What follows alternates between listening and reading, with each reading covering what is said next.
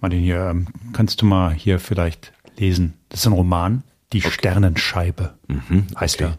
Geschrieben hat ihn Hildegard Burri-Bayer. Hildegard Burri-Bayer, Die Sternenscheibe. Okay, das hier. Wie oft hat sich die junge Brokerin Jana schon nach einem einfachen Leben im Einklang mit der Natur gesehnt. Als sie sich plötzlich durch die Entdeckung einer mystischen Sternenscheibe in der Bronzezeit wiederfindet, scheint sich ihr Wunsch auf magische Weise zu erfüllen. Ein keltischer Jäger entdeckt sie und bringt sie in sein Dorf, wo sie ein völlig anderes Leben beginnt. So, meine Güte. Und wenn ich dir jetzt sage, dass es eine solche Sternenscheibe in Realität gibt, also ein Ding, an das man dranpacken kann und dann Zeitreisen unternehmen kann. Dann würde ich bei dir den Puls fühlen. Mach mal. So. Die Geschichtsmacher. Von Autorinnen und Autoren des Zeitzeichens.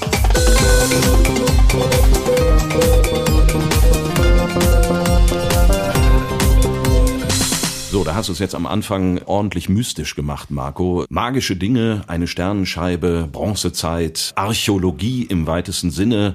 Worum geht's heute? Es geht um Sehnsüchte, es geht um Gold, es geht um die Sterne und es geht um einen Archäologie-Krimi. Offensichtlich über eine Sternenscheibe. Eine Himmelsscheibe, nämlich die Himmelsscheibe von Nebra. Schon mal gehört? Ja, klar, von der hat man schon mal gehört, von der habe ich auch schon mal gehört. Die ist so populär, wenn ich dran denke, meine Mutter trägt das sogar als Amulett um den Hals, so bei Gelegenheit. Wenn sie ausgeht und sich schick macht, dann hat die das an ihrer Kette dranhängen. Ach. So, ja, so eine kleine Replika natürlich.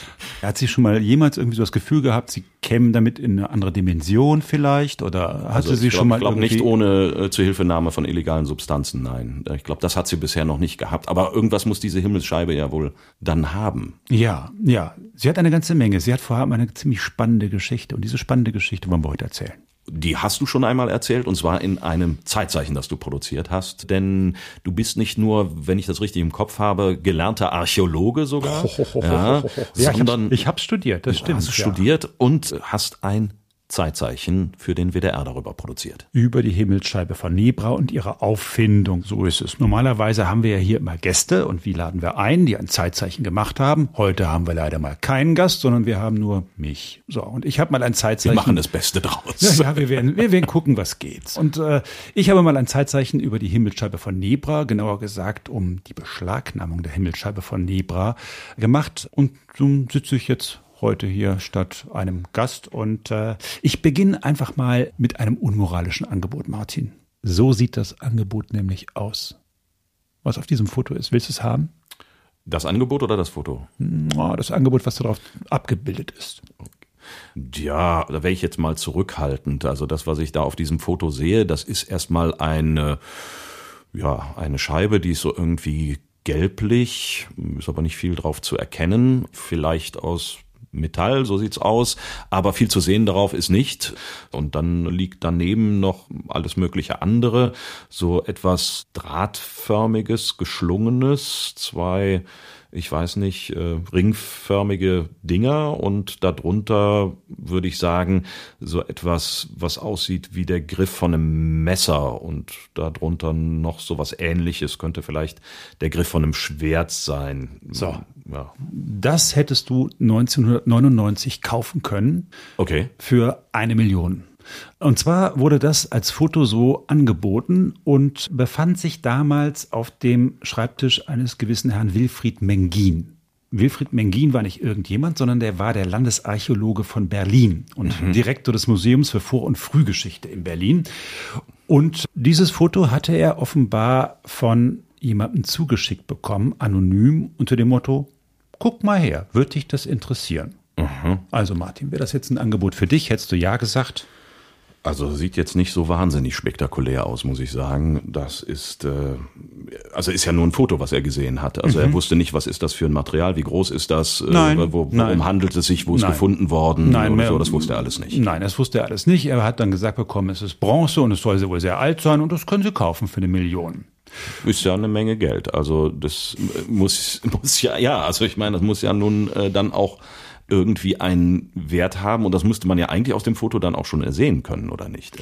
Naja, für Experten ist es schon ganz interessant, was da liegt. Im Jahr 2001 hat er dieses Foto dann mit jemandem geteilt, dieser Herr Menghin, der Landesarchäologe aus Berlin, nämlich mit einem Kollegen, von dem er da damals Besuch bekommt. Und der war Landesarchäologe in Sachsen-Anhalt. Und was Herr Menghin wusste, das war, dass dieses Ding da, was du da siehst, mit diesem urseligen Foto, in Sachsen-Anhalt gefunden worden ist, offenbar von so Sondengängern.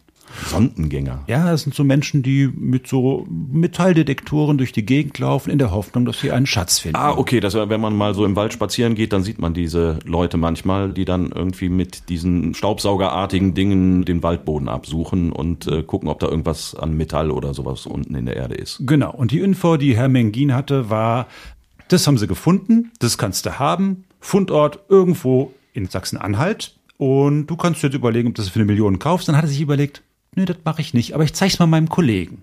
Und dieser Kollege hieß Harald Meller und heißt es immer noch und ist bis heute Landesarchäologe in Sachsen-Anhalt. Die Fotos sah ich zum ersten Mal am 10. Mai, zufällig mein Geburtstag. Da hat mir Herr Professor Menghin in Berlin diesen Fund gezeigt und er wollte den nicht ankaufen, weil er wusste, dass der ins Land Sachsen-Anhalt gehört und dass wir ein Schatzregal haben. Das bedeutet, dass der Fund, der in unserem Land gemacht wurde, legal dem Land auch so gehört. Und deshalb hat er mich als zuständigen Landesarchäologen informiert und hat mir sehr zugeredet, dass ich doch in den Besitz des Fundes kommen sollte, da der Fund von außergewöhnlicher Bedeutung sei. Der Fund war angeboten worden zusammen mit 2 Schwertern, mit Armringen, mit 2 Beilen und einem Meißel. Wenn die dazugehören würden, dann würde das bedeuten, dass der Fund um 1600 datiert. Man kann die Schwerter typologisch datieren, genauso die Beile und die Meißeln, was man nicht so datieren konnte, gut aus sich selbst heraus war die Himmelsscheibe selbst.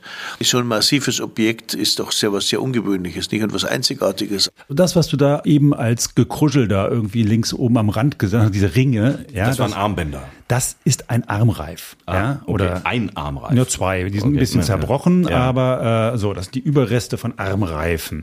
Was du darunter siehst, ist einmal ein Meißel.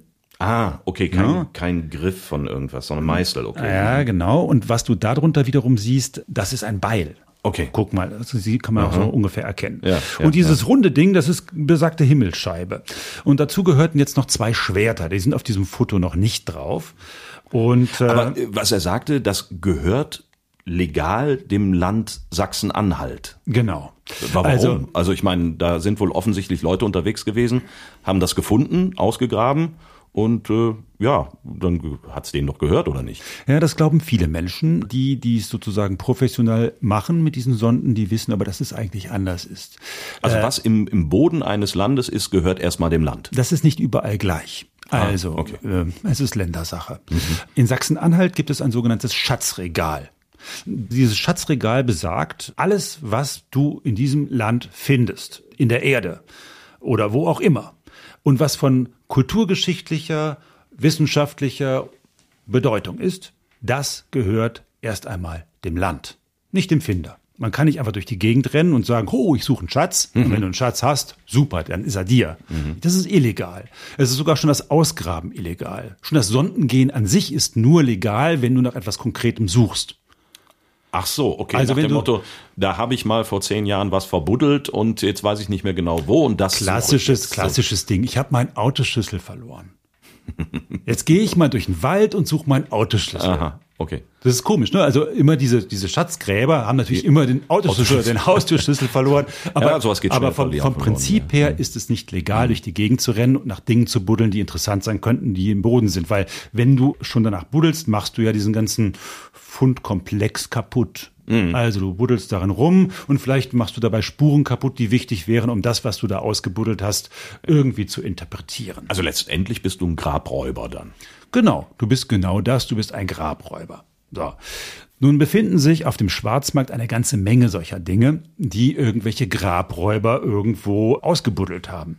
Und wie der Landesarchäologe Harald Meller ja gerade gesagt hat, ist es ja relativ schwierig zu entscheiden, was das jetzt da eigentlich ist. Also wenn du so eine Himmelsscheibe, so einen komischen Klops da hast, weißt du als Archäologe gar nicht, ja, wie alt könnte der denn sein oder was ist denn das eigentlich? Mhm. Weil es ein Ding ist, was es nur einmal gibt. Wenn man aber jetzt zum Beispiel ein Schwert daneben findet, mhm. bei Schwertern, da gibt es eine Menge von, da gibt es sogenannte Typologien. Ja? Dann kannst du sagen, ja, also 1000 vor Christus hat man Schwerter so gebaut, 1500 vor Christus hat man sie noch so gebaut und 2000 vor Christus hat man sie ganz anders gebaut. Also Material, Form, bestimmte Moden, technische Entwicklungen und sowas. Genau, das spiegelt sich wieder. Da kann man Typologien aufmachen. Mhm. Und wenn man jetzt zum Beispiel diese Beile und diese Schwerter, die du jetzt auf diesem Foto noch nicht siehst, wenn man diese Schwerter sich anguckt, kann man sagen, aha, die sind ungefähr 1600 vor Christus hier relativ gebräuchlich. Damit kann man diese Scheibe datieren. Die Scheibe selber konnte man gar nicht datieren. Und genau das wird jetzt zu einem Problem. Du bekommst also als Museum so einen Fund angeboten und denkst dir so, ach, interessant. Weißt du, ob das zusammengefunden worden ist? Mhm. Mhm. Weißt du, ob die das zusammengeschmissen haben? Mhm. Und genau das wird in Zukunft das Problem sein. Aber ich meine, davor steht ja erstmal noch ein anderes Problem, weil wenn das illegal ist, was da angeboten ist, kann ja ein Museum nicht einfach hingehen und sagen, das kaufen wir jetzt mal. Für eine Million auch noch. Für eine Million auch noch. In der Tat wurde das aber lange gemacht. Warum wurde es gemacht? Weil es natürlich auch jenseits von Museen einen Markt für so etwas gibt. Es gibt Sammler, die würden dafür eine Menge Geld bezahlen.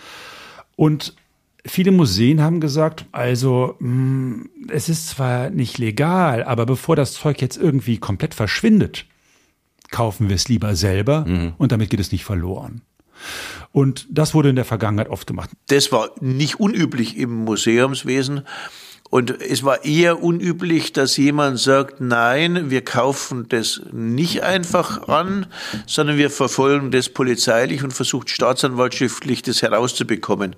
Zu diesem Weg hat sich damals der relativ frisch im Amt angetretene Harald Meller entschieden. Als neuer Landesarchäologe in Sachsen-Anhalt hat er gesagt, nö, ich kaufe das Ding nicht.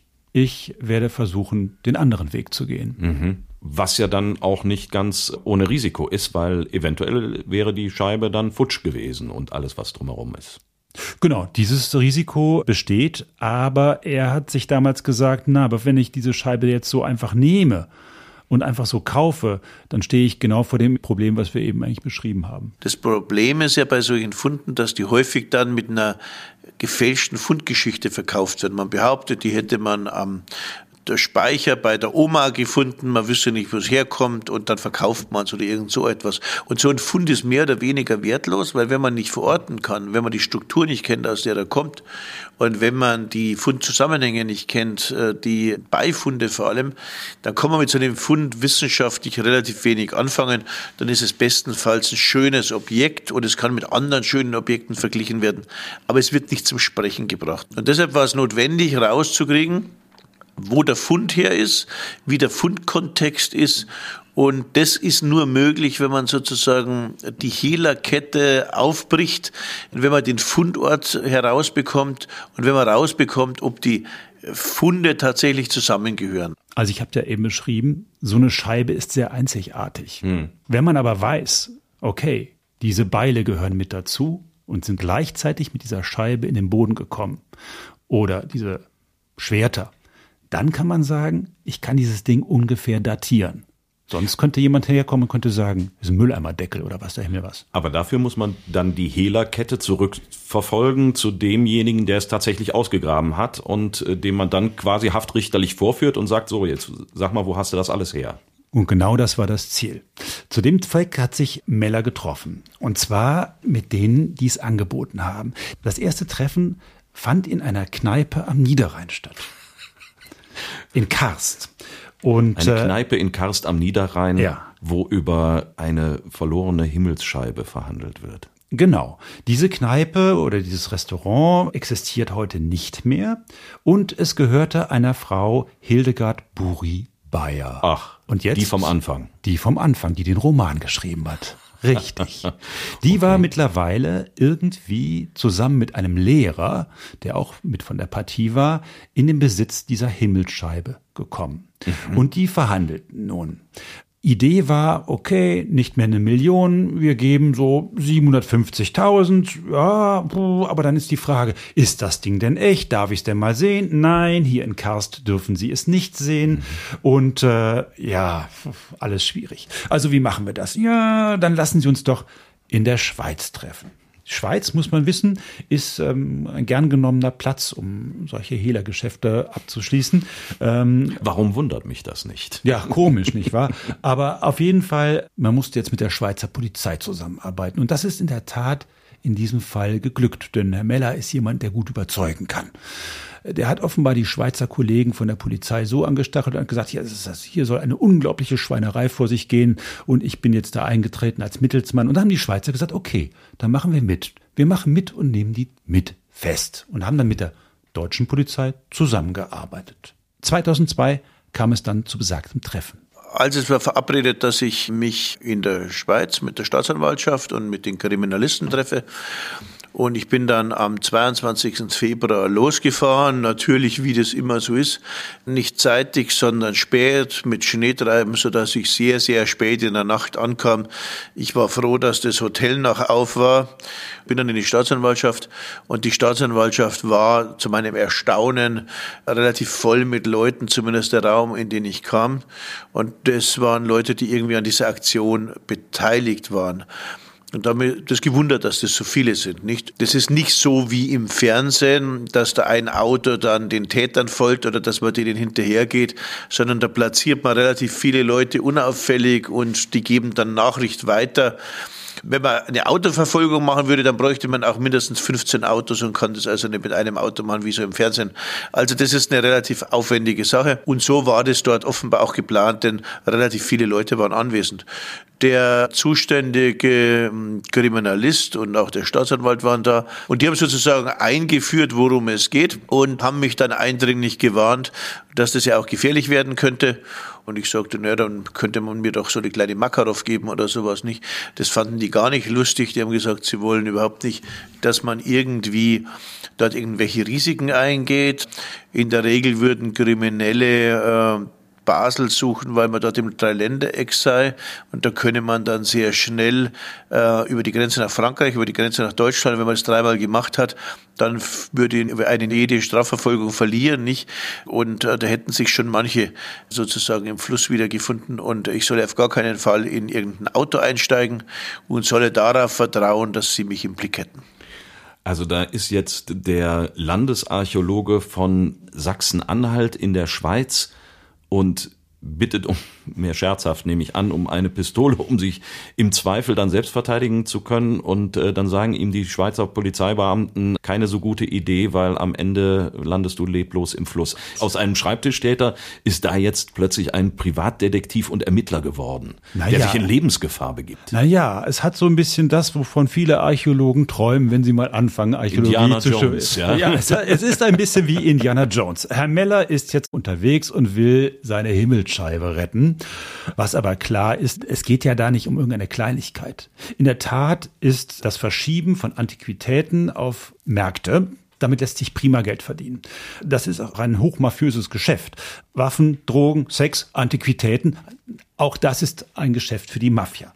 Und weil hohe Margen winken wahrscheinlich auch, ne? Ja, ich meine, man besorgt sich irgendwas auf dem Schwarzmarkt. Die Preise sind oftmals sehr gering. Man besorgt es sich vielleicht auch aus Gegenden, in denen gerade Bürgerkrieg herrscht. Der ganze IS hat sich im Prinzip ganz viel über Antiquitäten finanziert. Die haben ja nicht nur Statuen kaputt gemacht in Syrien, gesprengt, sondern die haben die auch zum Teil vertickert. Und damit ließ sich ganz prima der Krieg finanzieren. Und die Schweiz war Umschlagsplatz dafür.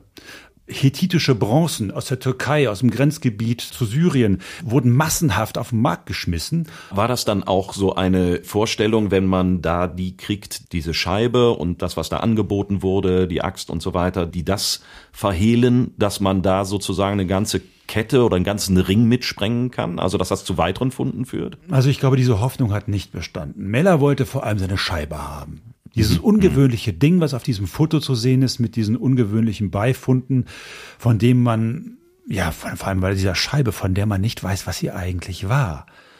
Und so hat er sich dann wiedergefunden in seiner Rolle als Indiana Jones. Ich bin dann losgegangen, nicht? Und bin dann zu diesem Hotel und ich dachte, ich komme da eben in so einem Hotelraum, gemietet oder so, aber ich wurde von einer Dame ins Untergeschoss gewunken. Im Untergeschoss befand sich recht übersichtlich ein Café und in dem Café wartete schon ein Herr, dem wurde ich vorgestellt, ein älterer Herr, graue Haare, der hatte so eine Tasche dabei.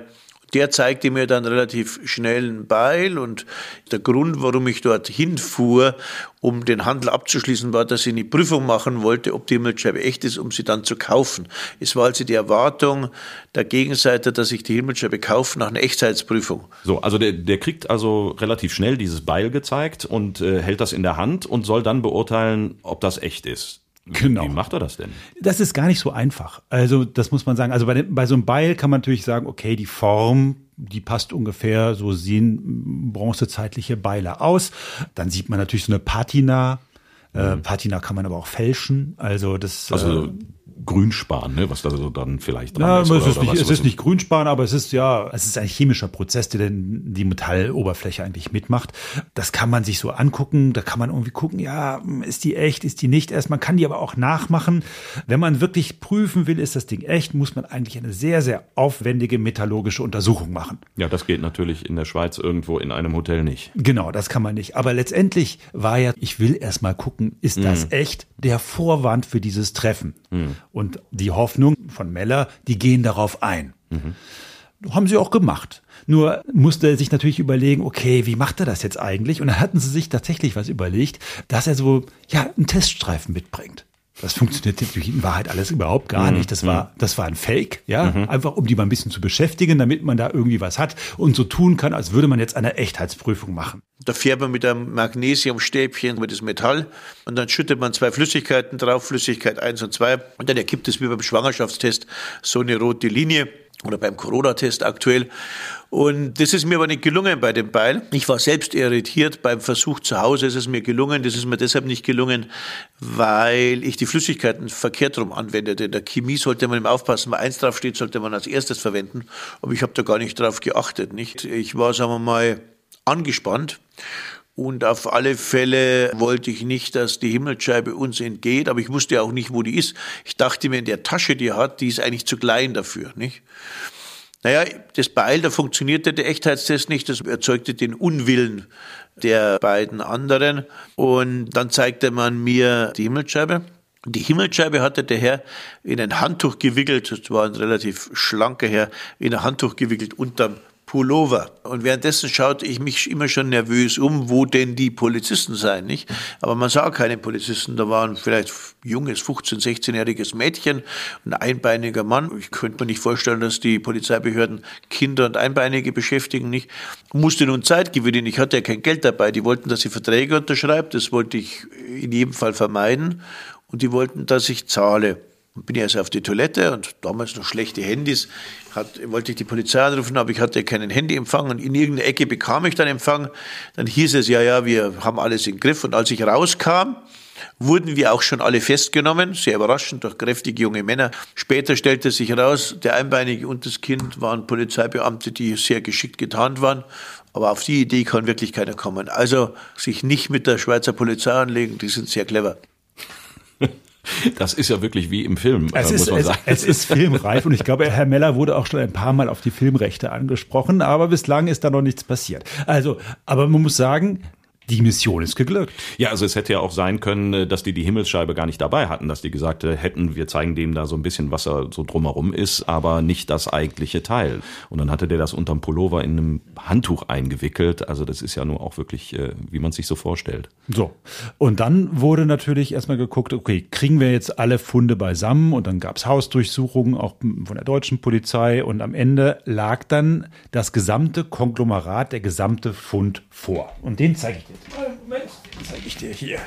So. Oh, ein dickes Buch, was ist das? Ausstellungskatalog? Oder? Das ist, ja, es gibt unendlich viele Bücher mittlerweile über diese Scheibe. Musst du mal gucken. Das ist der gesamte Fund. So, da sieht man auch die zwei Schwerter. Und die Scheibe, die wir aber vorher ja nur gesehen haben, aber wir haben die ganze Zeit über die Himmelsscheibe gesprochen, da sieht man ganz deutlich, das ist ein Mond und eine Sonne und offensichtlich Sterne dazwischen, Sternenbilder, ob das wirklich echte Sternenbilder sind, keine Ahnung.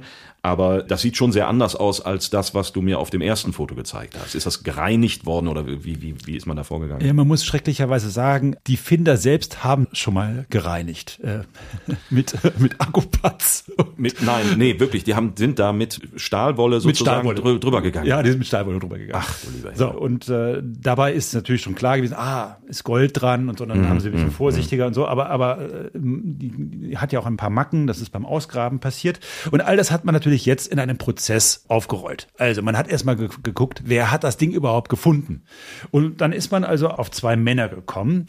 Der eine hieß Henry Westphal und der andere Mario Renner. Und die waren auch geständig am Anfang. Die haben dann erzählt, dass sie im Juli 1999 sich mal ordentlich besoffen haben und am nächsten Morgen haben sie gesagt, jetzt gehen wir Schatz suchen. Dann haben sie mit den Detektoren sind sie auf den Mittelberg gegangen. Das liegt im Burgenlandkreis in Sachsen-Anhalt, ne? Gleich in der Nähe eines kleinen Städtchens namens Nebra im Unstruttal. Da sind sie dann mit ihren Metalldetektoren losgezogen.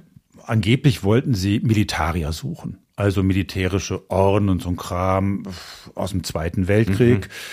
Was ein bisschen seltsam ist, weil auf diesem Mittelberg, da gibt es eine eisenzeitliche Siedlung. Wahrscheinlich haben sie es eher darauf abgesehen. Man weiß es aber nicht. Sie waren auf diesem Mittelberg und plötzlich macht es Pieps und der Metalldetektor schlägt an und da drauf stand dann Overload. Ja, so hat das beschrieben dann später. Und dann haben die angefangen zu graben und dann mit der Hacke und dann zack auf irgendwie so ein komisches Metallding gestoßen und dann, das war die Scheibe. Und dann haben sie gedacht, was ist das denn für ein Mist? Ein Eimerdeckel oder was ist das? Ne? Haben sie dann rausgezerrt. 32 Zentimeter war das Ding, 2 Kilo schwer, aber haben sie erstmal gedacht, ist nur ein Eimerdeckel, aber zeigte immer noch an, haben sie weiter gebuddelt, dann kamen die beiden Bronzeschwerter, 2 Beile, ein Meißel und diese Bruchstücke von diesen Armreifen. Also das gehörte alles zusammen. So haben sie es beschrieben in der ersten Aussage, aber das wird sich alles noch ändern.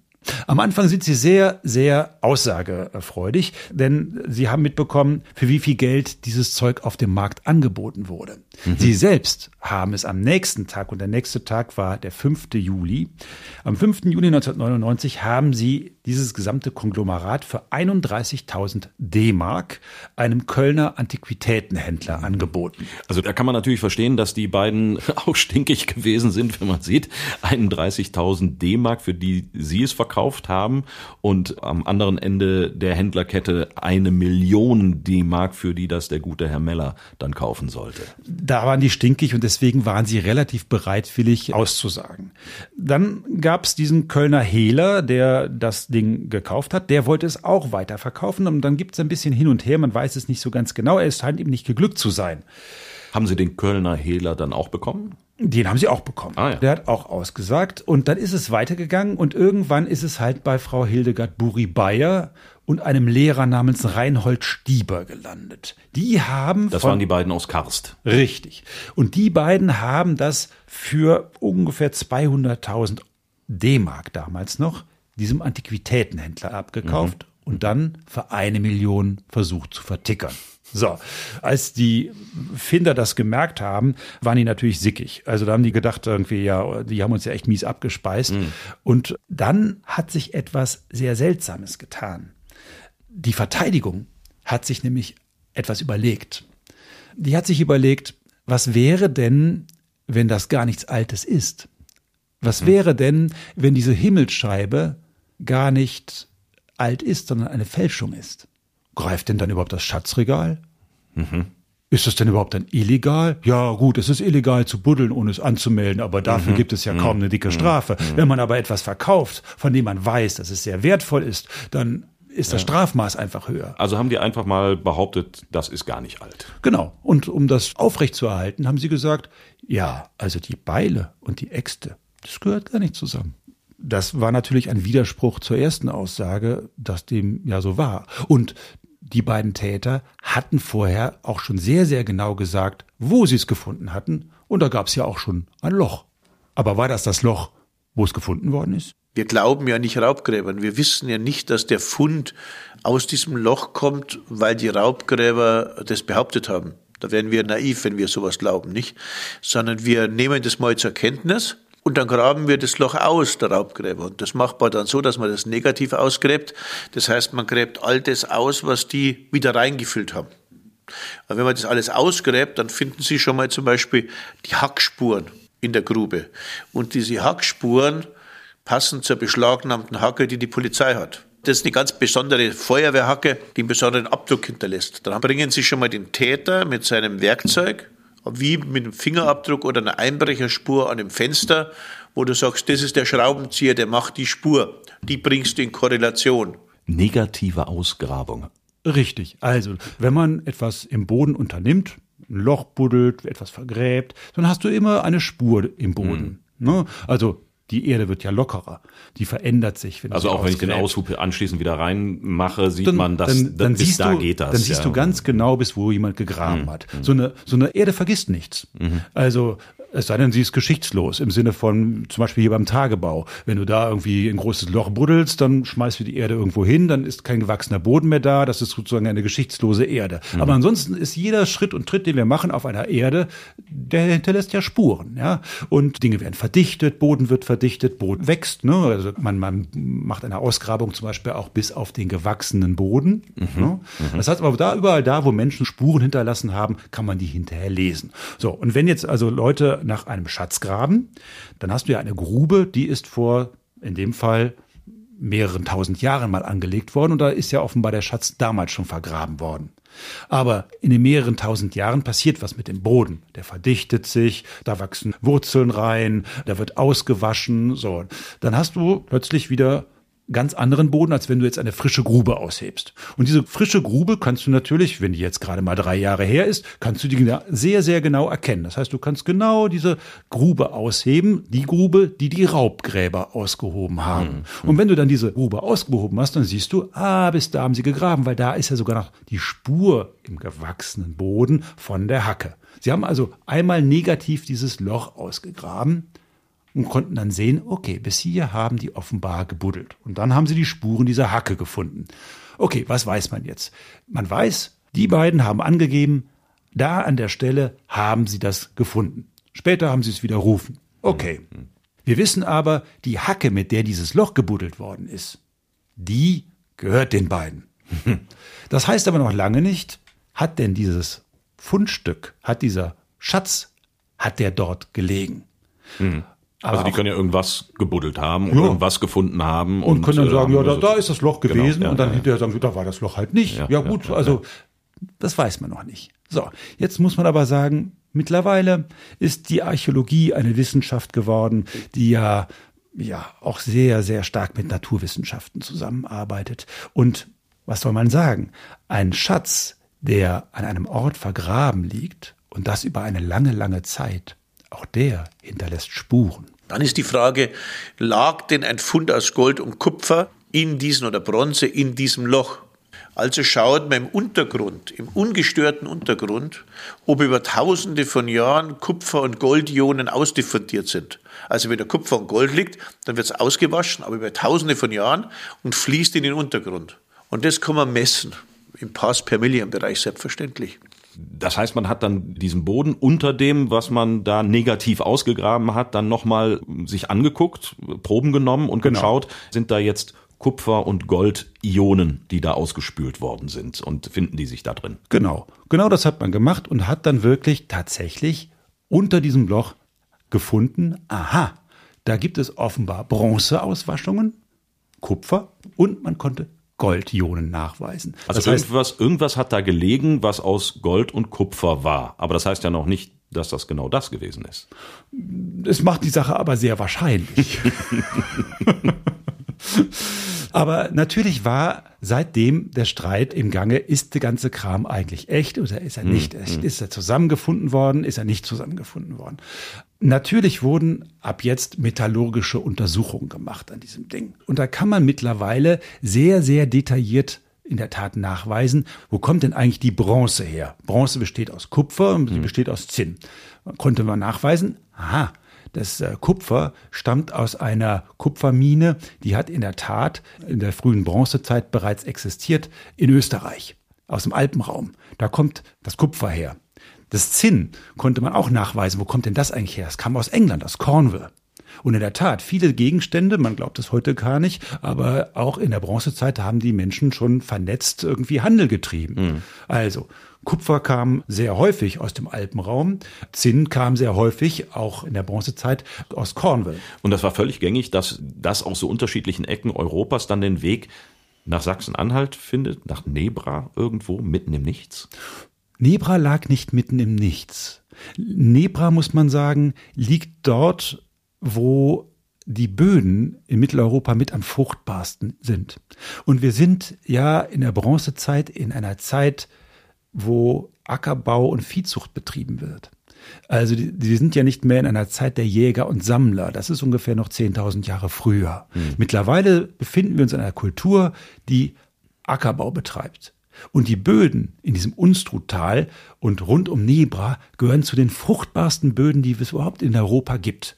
Das heißt, dort hat 1600, 2000 vor Christus eine Kultur bereits bestanden und diese Kultur hatte auch Handelsbeziehungen. Die gingen sehr weit. Das kann man heute nachweisen. Es ist ohnedies sehr erstaunlich, wie weit Handelsbeziehungen reichen. Man hat das sehr, sehr genau zum Beispiel in Troja untersucht. Übrigens derselbe Mann, der auch die Himmelsscheibe von Nebra untersucht hat, hat auch in Troja die Untersuchung gemacht. Mhm. Da war klar, die Bronze kam teilweise über tausende Kilometer irgendwo aus dem heutigen Russland dahin. Oder halt Gold, gerne aus Cornwall. Also in England. Das heißt, in der Bronzezeit müssen wir uns schon vorstellen, haben wir sehr, sehr weit gefächerte Handelsbeziehungen. Und die Handelsbeziehungen in diesem Städtchen oder in dieser Region rund um Nebra, die waren sehr weit. Es gibt ja auch einige Gräber dort, die gefunden worden sind, so Hügelgräber. Mhm. Auch dort hat man zum Beispiel solche Beile gefunden. Auch dort hat man solche Schwerter gefunden. Also das heißt, das, was man sich so normalerweise vorstellt, dass wenn überhaupt solche Funde, die ja wahrscheinlich auch damals wertvoll gewesen sind, mit Gold und Bronze und so weiter. Ja, sehr wertvoll. Ne? Also Metall war unglaublich wertvoll. Und das stellt man sich aber landläufig ja eher so vor, dass sowas in den großen Städten, die es damals gegeben hat, vorkommt. Aber du sagst, es ist völlig plausibel, dass so etwas auch genau da zu finden ist. Ja, total plausibel. Es gibt in der Nähe mehrere Hügelgräber. Und diesen Hügelgräbern sind offenbar gewichtige Menschen aus der Bronzezeit bestattet worden. Gerne mit Grabbeigaben.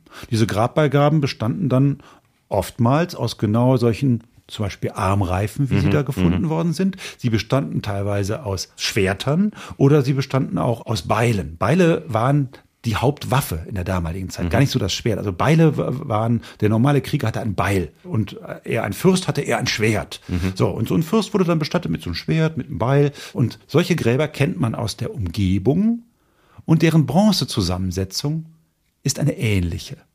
Also kann man schon ziemlich genau sagen, okay, das könnte schon alles sehr gut stimmen, plausibel. Jetzt könnte man aber natürlich sagen, okay, in der Umgebung findet man so etwas und wir wissen, dass an der Stelle, wo die jetzt gegraben haben, auch so irgendwie so etwas gelegen haben muss aus den gleichen Materialien. Jetzt wissen wir immer noch nicht, ob diese Scheibe erstens da gewesen ist und zweitens, ob das, was da an Beifund mit dabei gewesen ist, auch da gefunden worden ist. Richtig. Und darüber wird gestritten. Und zwar bis heute.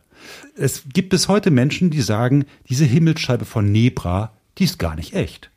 Das ist was ganz anderes, zum Beispiel Mülleimerdeckel. Das ist die Luke eines Panzers, der Lukendeckel eines Panzers.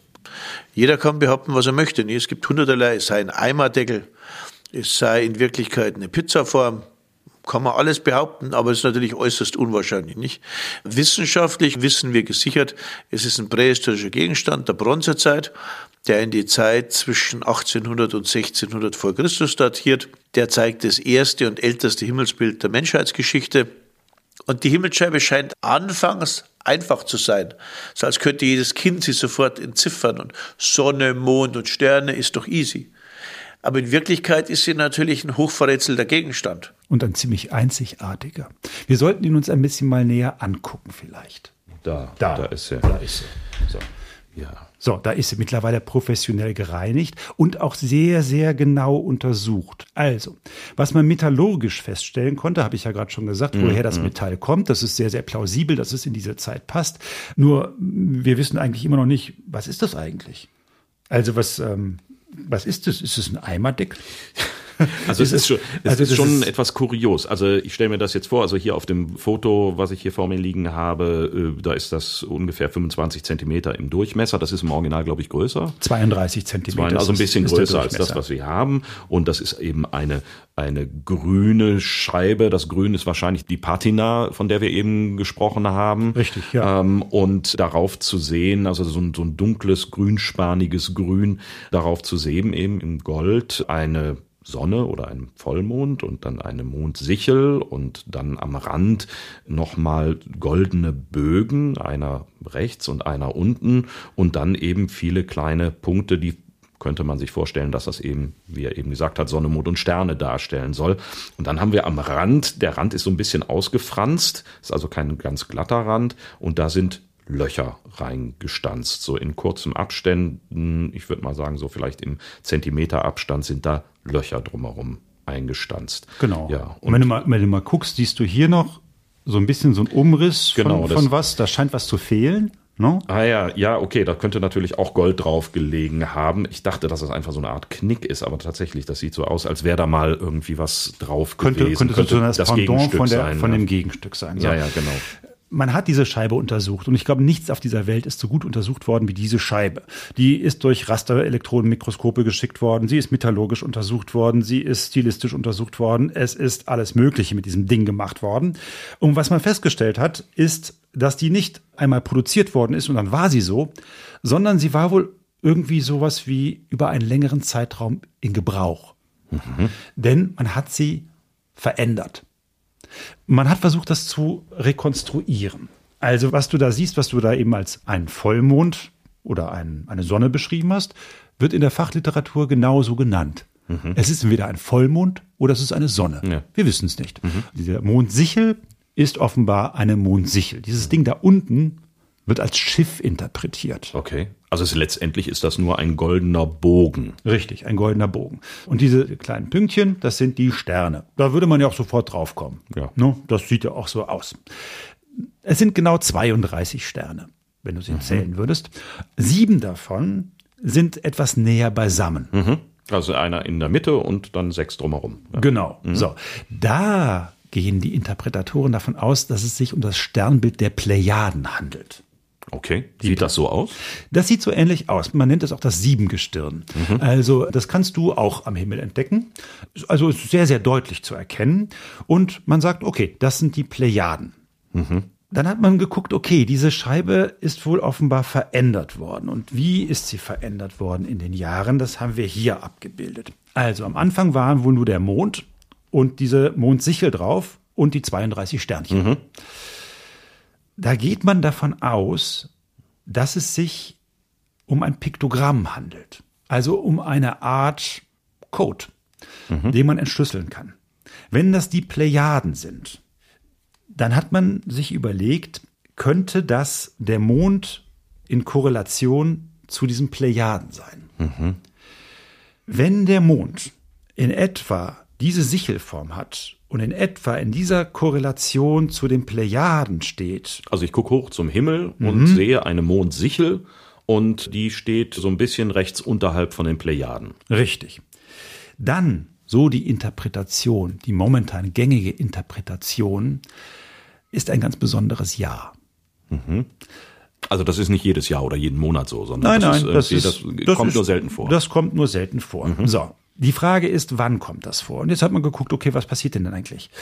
Und man hat dann festgestellt, immer dann, wenn der Mond diese Dicke hat und in Korrelation dieser Korrelation zu den Plejaden steht, wenn man dann einen Schaltmonat einfügt, dann kann man mit dieser Scheibe das Sonnenjahr und das Mondjahr übereinkriegen. Da staunst du. So. Was heißt übereinkriegen? Also, man muss erstmal erklären, es gibt ein Sonnenjahr. Mhm. Das ist das, was wir heute benutzen. Ne? 365 Tage und noch so ein bisschen was. So. Und so. Ja. Genau, das ist das Sonnenjahr. Das ist also die Zeit, die die Erde braucht, um einmal um die Sonne. Ne? Mhm. So. Es gibt aber auch ein Mondjahr. Mhm. Das liegt uns allen auch noch sehr nah. Denn wenn wir an den Himmel gucken und dann sehen wir den Mond, der wird dicker und der wird wieder dünner. Ja, von Vollmond zu Vollmond, von Neumond zu Neumond ist jeweils ein Monat. Ich glaube, das hat von der Wortherkunft auch was miteinander zu tun. Das hat was miteinander zu tun. So, die alten Kalender waren alles Mondkalender. Mhm. Der Mensch hat nach oben geguckt und hat den Mond gesehen. Wenn man jetzt aber ein Mondjahr nimmt, dann passt das nicht übereinander. Dann passt das nicht mit den 365 Tagen. Ja, 28 Tage und nicht, genau. Also ein Mondjahr ist 354 Tage lang. Mhm. Ein Sonnenjahr ist 365 Tage lang. Ja. Das ist jetzt ein Problem. Fehlen 11. Genau. Die ersten Kalender waren Mondkalender. Mit dem Ackerbau, und wir befinden uns jetzt ja in einer Ackerbaugesellschaft, wird aber das Sonnenjahr immer wichtiger. Mhm. Der Bauer muss ja wissen, wann sähe ich eigentlich? Und wir alle kennen das Lied, im Märzen der Bauer. Der Bauer muss aber wissen, wann der März ist. Mhm. Und wenn sich der März alle 3 Jahre um einen Monat verschiebt, denn das täte er ja, wenn man nach einem Mondjahr rechnet, dann kriegt er irgendwann ein Problem, der Bauer. Und deswegen ist es total wichtig, dass man einen Kalender synchronisiert. Mhm. Einen Mondkalender und einen Sonnenkalender. Und genau das kann man mit dieser Scheibe.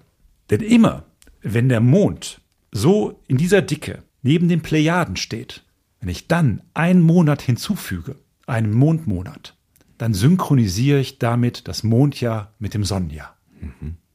Also haben wir es da, wenn ich jetzt mal anfangen darf zu spekulieren, haben wir es da mit einem Instrument zu tun, was den Übergang von der Jäger- und Sammlergesellschaft zu einer sesshaften Ackerbau- und Viehzuchtgesellschaft markiert. Wir sind, muss man sagen, in einer Zeit, wo dieser Übergang längst stattgefunden hat. Mhm. Das ist ungefähr 10.000 Jahre her. Da werden aus Jägern und Sammlern werden langsam allmählich Ackerbauer. Mhm.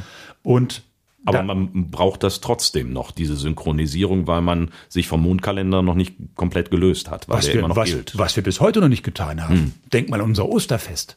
Stimmt, das wandert ja auch lustig durch die Gegend. Das wandert lustig durch die Gegend. Warum wandert es lustig durch die Gegend? Weil Ostern sich am Vollmond orientiert.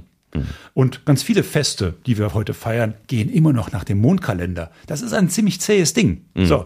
Und damals war das natürlich noch viel, viel zäher. Die Frage ist jetzt, um das herauszufinden, wann muss ich diesen Schaltmonat rein tun? Wir sind in einer Gesellschaft, die kennt noch keine Schrift. Mhm. Also zumindest bei uns in Mitteleuropa gehen wir davon aus, dass diese Gesellschaft noch keine Schrift hat. Zumindest haben wir noch tatsächlich so relativ später, wir reden 1600 vor Christus, noch keine Schrift. Da schreibt hier noch keiner. Ach. Zumindest ist uns nichts überliefert. Mhm. Kann sein, dass die irgendwas haben, was nicht auf uns gekommen ist und was wir nie entdeckt haben. Mhm. Aber wir gehen davon aus, dass es sich um eine orale Gesellschaft handelt. Die muss all ihr Wissen oral, mündlich weiter. Von Generation zu Generation. So. Und dann ist es natürlich ganz praktisch, etwas zu haben, womit man sich orientieren kann. Und nun ist dieses Ding ja sehr wertvoll gearbeitet. Mhm. Man muss auch sagen, um herauszufinden, wann ich diesen Schaltmonat da einfüge, muss ich mindestens 40 Jahre lang die Gestirne beobachten. Mhm. Das hat man rausgefunden. Jetzt überleg dir mal, was das für ein Herrschaftswissen ist, zu wissen, was. Wollte ich gerade sagen, das bedeutet ja auch Macht. Ne? Also das ist ja nicht nur ein technischer Vorgang, sondern derjenige, der das hat und der das damit berechnen kann, hat ja eine Macht über seine Mitmenschen, weil er der Einzige ist, der das kann. Er ist der Herr der Zeit. Mhm. Man geht davon aus, wir wissen es nicht, aber alle gehen mittlerweile davon aus, dass es sich sozusagen um eine Memorierstütze handelt, um diesen Kalender zu synchronisieren. Was noch mit dazu passt, ist, wir haben 32 Sterne. 32 Sterne plus eine Sichel plus einen Vollmond oder eine Sonne. Wir wissen es nicht. 32 Sterne plus eine Sonne macht 33. 33 Mondjahre entsprechen 32 Sonnenjahre. Mhm. Es sind so ein paar Bezüge in dieser Scheibe, die man glaubt herausgefunden zu haben, die alle sehr dafür sprechen, dass es sich um irgendwas handelt, um diesen Kalender zu handhaben. Aber du sagtest, es ist eben sehr wertvoll, also mit wertvollen Materialien gearbeitet und an sich eben wertvoll. Es ist nicht ein reines Werkzeug offensichtlich. Nein, es muss wohl irgendwie auch eine Art Kultgegenstand gewesen sein. Aber die Funktion hat sich verändert. Okay. Denn auch die Scheibe hat sich ja verändert. Wir gehen jetzt mal weiter. Im nächsten Schritt werden ja diese Bögen angebracht. Mhm. Also von denen der eine noch vorhanden ist und der andere, wo man vermutet, dass es das Gegenstück gewesen ist. Richtig, richtig. Jetzt haben wir so sähe die Scheibe dann aus. Was noch fehlt, ist dieser dritte Bogen da unten, den man heute als Schiff interpretiert. Was auch noch fehlt, sind die Löcher. Die waren damals auch noch nicht drin. So, jetzt haben wir zwei Bögen da drin. Wenn man diese beiden Bögen sich betrachtet, dann stellt man Folgendes fest. Diese beiden Bögen markieren Sonnenauf- und Sonnenuntergang über ein Jahr betrachtet.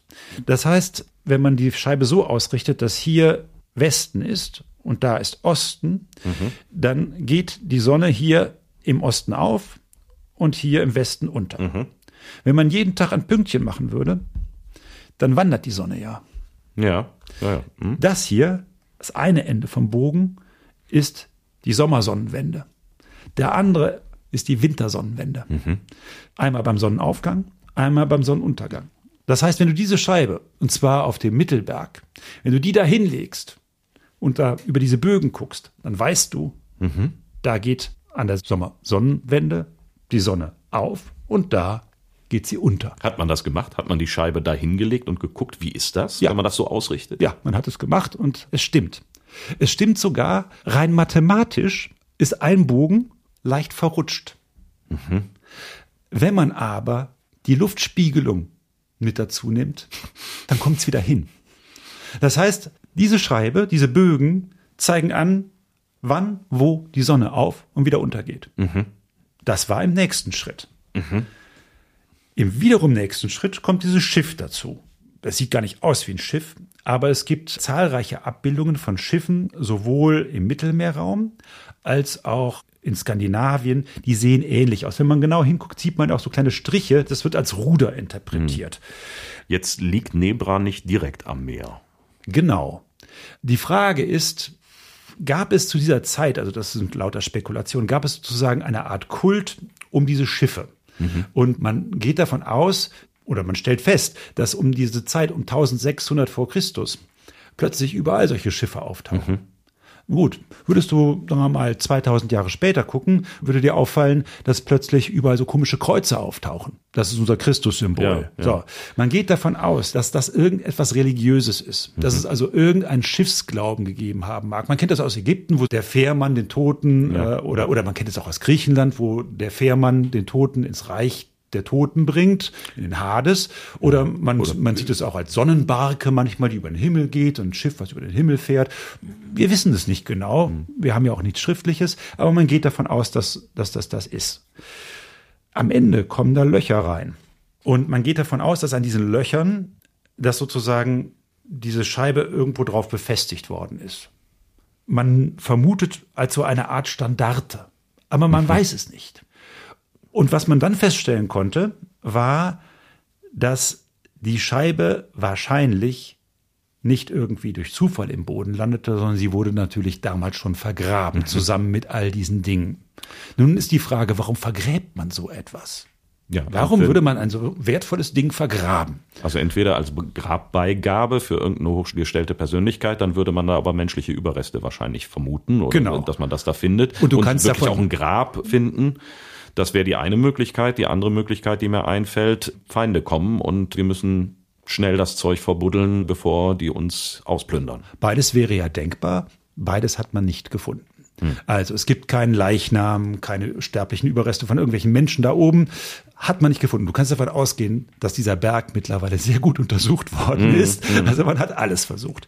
Mittlerweile gibt es auch ein Zentrum da oben, kannst du besuchen. Also man geht mal davon aus, nein, es gibt keine Leiche dazu. Es war also keine Beerdigung. Man geht aber davon aus, dass diese Scheibe auch nicht bei einer Flucht vergraben worden ist, denn drumherum gibt es so etwas eigentlich auch nicht. Also wenn es irgendwelche kriegerischen Handlungen gegeben hätte, dann hätte man vielleicht irgendwelche Brandspuren aus dieser Zeit. Es gibt eigentlich nichts. Man geht davon aus, dass es eine Art rituelle Beerdigung dieser Scheibe war. Also eine Beerdigung der Scheibe selber? Ja. Warum? Wenn man mal guckt, was ist denn um diese Zeit herum passiert, dann ist etwas sehr Außergewöhnliches passiert. Eine Riesenkatastrophe nämlich. 1600 vor Christus. Ungefähr. Etwas furchtbar Schreckliches ist passiert. In Mitteleuropa. In Mitteleuropa. Auf Santorin ist der größte Vulkan explodiert, der jemals bei uns in Europa explodiert ist. Dagegen war der Vesuvausbruch ein Scheißdreck. Also, dieser Vulkanausbruch hat Schreckliches bewirkt. Der Himmel war dunkel, Wolken, der Sommer wurde kalt, schlechte Ernte. Man geht davon aus, oder es ist eine Vermutung, man kann das natürlich nicht beweisen, dass sozusagen ja wieder die Scheibe versagt hat. Man konnte ja, der Mitteleuropäer wusste ja nicht, es ist ein Vulkan explodiert, sondern der Mitteleuropäer hat hier gesessen und hat sich gewundert, warum ist denn dann plötzlich alles so scheiße? Alles duster und ja, kalt und Ernte bleibt aus. Ja. So, also wieder hat man die Scheibe sozusagen geopfert, in der Hoffnung, dass es dadurch wieder besser wird, wie eine Art Kultgegenstand. Oder man hat sie vergraben, weil man gemerkt hat, sie funktioniert nicht mehr. Die Götter haben uns verlassen, die Regeln stimmen nicht mehr. Aber man weiß es nicht. Das sind lauter Vermutungen, die man heute anstellen kann. Aber man geht davon aus, dass diese Scheibe, weil auch da offensichtlich alles so funktioniert, wie es funktionieren müsste, nach dem, was man da so enträtselt hat, auf diesem Berg, dass diese Scheibe tatsächlich daher stammt. Man geht heute davon aus, dass das so ist. Alles, was man beobachten kann, spricht als Indiz dafür. Beweisen kann man ganz wenig. Wie ist diese Geschichte dann ausgegangen? Also du sagst, es wird bis heute diskutiert, aber es gab da ja auch noch einen Kriminalfall, der dahinter gesteckt hat. Der Kriminalfall ist eigentlich für alle Beteiligten äußerst glimpflich ausgegangen. Es gab zwar Strafen, aber alle zur Bewährung. Die letzte Hehlerin, das ist ja eigentlich ganz lustig, die lebt bis heute vom Bücherschreiben. Denn offenbar hat sie dann doch dieses Berühren dieser Scheibe im weitesten Sinne sehr verändert. Diese ganzen Romane, die sie schreibt, kreisen auch erstaunlicherweise immer wieder um irgendwelche archäologischen Funde, die man berührt und dann passiert irgendwas mit einem. Vielleicht magst du noch mal lesen. Also noch mal von dieser Frau Hildegard Burri-Bayer aus Karst. Der goldene Reif steht hier. Ja, so heißt das nächste Buch da. Ah ja. Als die Kunsthistorikerin Miriam bei einem Besuch in ihrem Geburtshaus in Schottland Briefe ihrer verstorbenen Mutter entdeckt, ist sie fassungslos. Ihr wirklicher Vater soll im 1. Jahrhundert nach Christus gelebt haben und ihre Mutter nach seinem Tod im 20. Jahrhundert gelandet sein. Endlich versteht Miriam die seltsamen Träume, die sie seit Jahren quälen, und begibt sich in die Grampian Mountains. Als sie einen geheimnisvollen Halsreif umlegt, findet sich Miriam plötzlich im Jahr 84 nach Christus wieder und verliebt sich unsterblich in einen römischen Feldherrn. Ist das nicht schön? Ja. Es ist doch immer wieder erstaunlich, dass Frau Burri-Bayer offenbar immer mit Berührungen von irgendwelchen Himmelsscheiben, oder in diesem Fall ist es jetzt halt ein Armreif, ein Halsreif, kann sie Zeitreisen unternehmen. Und was soll ich sagen? Immer noch schreiben regelmäßig Menschen an das Landesmuseum für Vorgeschichte in Halle an der Saale. Das landet dann auf dem Schreibtisch von Herrn Meller. Und die wollen alle mal an die Scheibe dran packen, weil sie davon ausgehen, dass sie damit in die Zeit reisen können. Und? Durftest du sie berühren? Dooferweise, als ich da war, war sie gerade ausgeliehen, und zwar an das... der wusste, dass du kommst und dass du da rumpatscht. Ja, sie war ausgeliehen nach London ans Museum. Da wurde sie ausgestellt, als ich Herrn Meller interviewt habe. Aber man muss natürlich sagen, es würden viele Leute dran packen wollen. Und man muss auch sagen, viele Dinge sind auch bis heute immer noch rätselhaft an dieser Scheibe. Vielleicht ist sie ja ein Port in eine andere Zeit. Wir wissen es nicht. Aber wir wissen ganz viel zu dieser Scheibe nicht. Das heißt also, die Himmelsscheibe beschäftigt uns nach 20 Jahren und sie wird uns so länger beschäftigen, und ich bin überzeugt, nach unserer Forschergeneration werden sie weitere Kollegen mit der Himmelsscheibe beschäftigen, so wie wir uns auch mit der Mona Lisa nach wie vor beschäftigen. Also eine Möglichkeit, auch darüber noch viele, viele Zeitzeichen zu machen, weil uns das Ganze in der Zukunft auch noch weiter beschäftigen wird. Ja, wir wissen nicht, was da noch rauskommt. Also die Archäologie macht immer weitere Fortschritte, muss man sagen. Vor 20 Jahren hätte man diese ganzen Metalluntersuchungen noch gar nicht machen können. Also ich glaube, dass in dieser Scheibe noch unglaublich viele Geheimnisse stecken. Und man muss natürlich sagen, worüber wir eben gesprochen haben, sind ja Interpretationen. Da haben ganz viele Leute mitgearbeitet, da haben Astronomen mitgearbeitet, da haben Physiker mitgearbeitet, da haben Chemiker mit dran gearbeitet. Und vielleicht wird es in 20 Jahren Möglichkeiten geben, aus dieser Scheibe noch viel, viel mehr Wissenswertes herauszulesen. Vielleicht wird man auch einer ganz anderen Interpretation dieser Sternkonstellation kommen. Wir wissen es nicht. Eine Detektivgeschichte, ein bisschen Indiana Jones, quer durch die, ja nicht nur Jahrhunderte, durch die Jahrtausende möchte ich fast sagen, die Himmelsscheibe von Nebra. Und deine Mutter trägt sie um den Hals. Ja, nicht die echte, die wäre in der Tat ein bisschen schwer, aber ansonsten trägt sie die ganz gerne um den Hals. Also es ist mittlerweile auch ein Modegegenstand geworden. Es sieht ja auch schön, die ist ja einfach mal schön, muss man sagen. Sie sieht hübsch aus. Ne? Ja, genau. Schön, dass du sie uns ein wenig näher gebracht hast bei den Geschichtsmachern. Wenn es euch gefallen hat, dann sagt es Freunden, Bekannten, Schatzsuchern, Ausgräbern. Grabräubern nicht unbedingt, aber wenn es euch nicht gefallen hat, dann sagt es bitte uns, und zwar nur uns, unter www.diegeschichtsmacher.de. Dort gibt es alle Informationen zu dieser und allen weiteren Episoden der Geschichtsmacher. Ihr könnt uns auch direkt kontaktieren unter kontakt@diegeschichtsmacher.de und wir freuen uns über eure Kommentare, über eure Kritik und euer Lob und verbleiben mit besten Grüßen. Haha, Marko Rösseler und Martin Herzog. Bis zum nächsten Mal. Tschüss. Himmlische Grüße.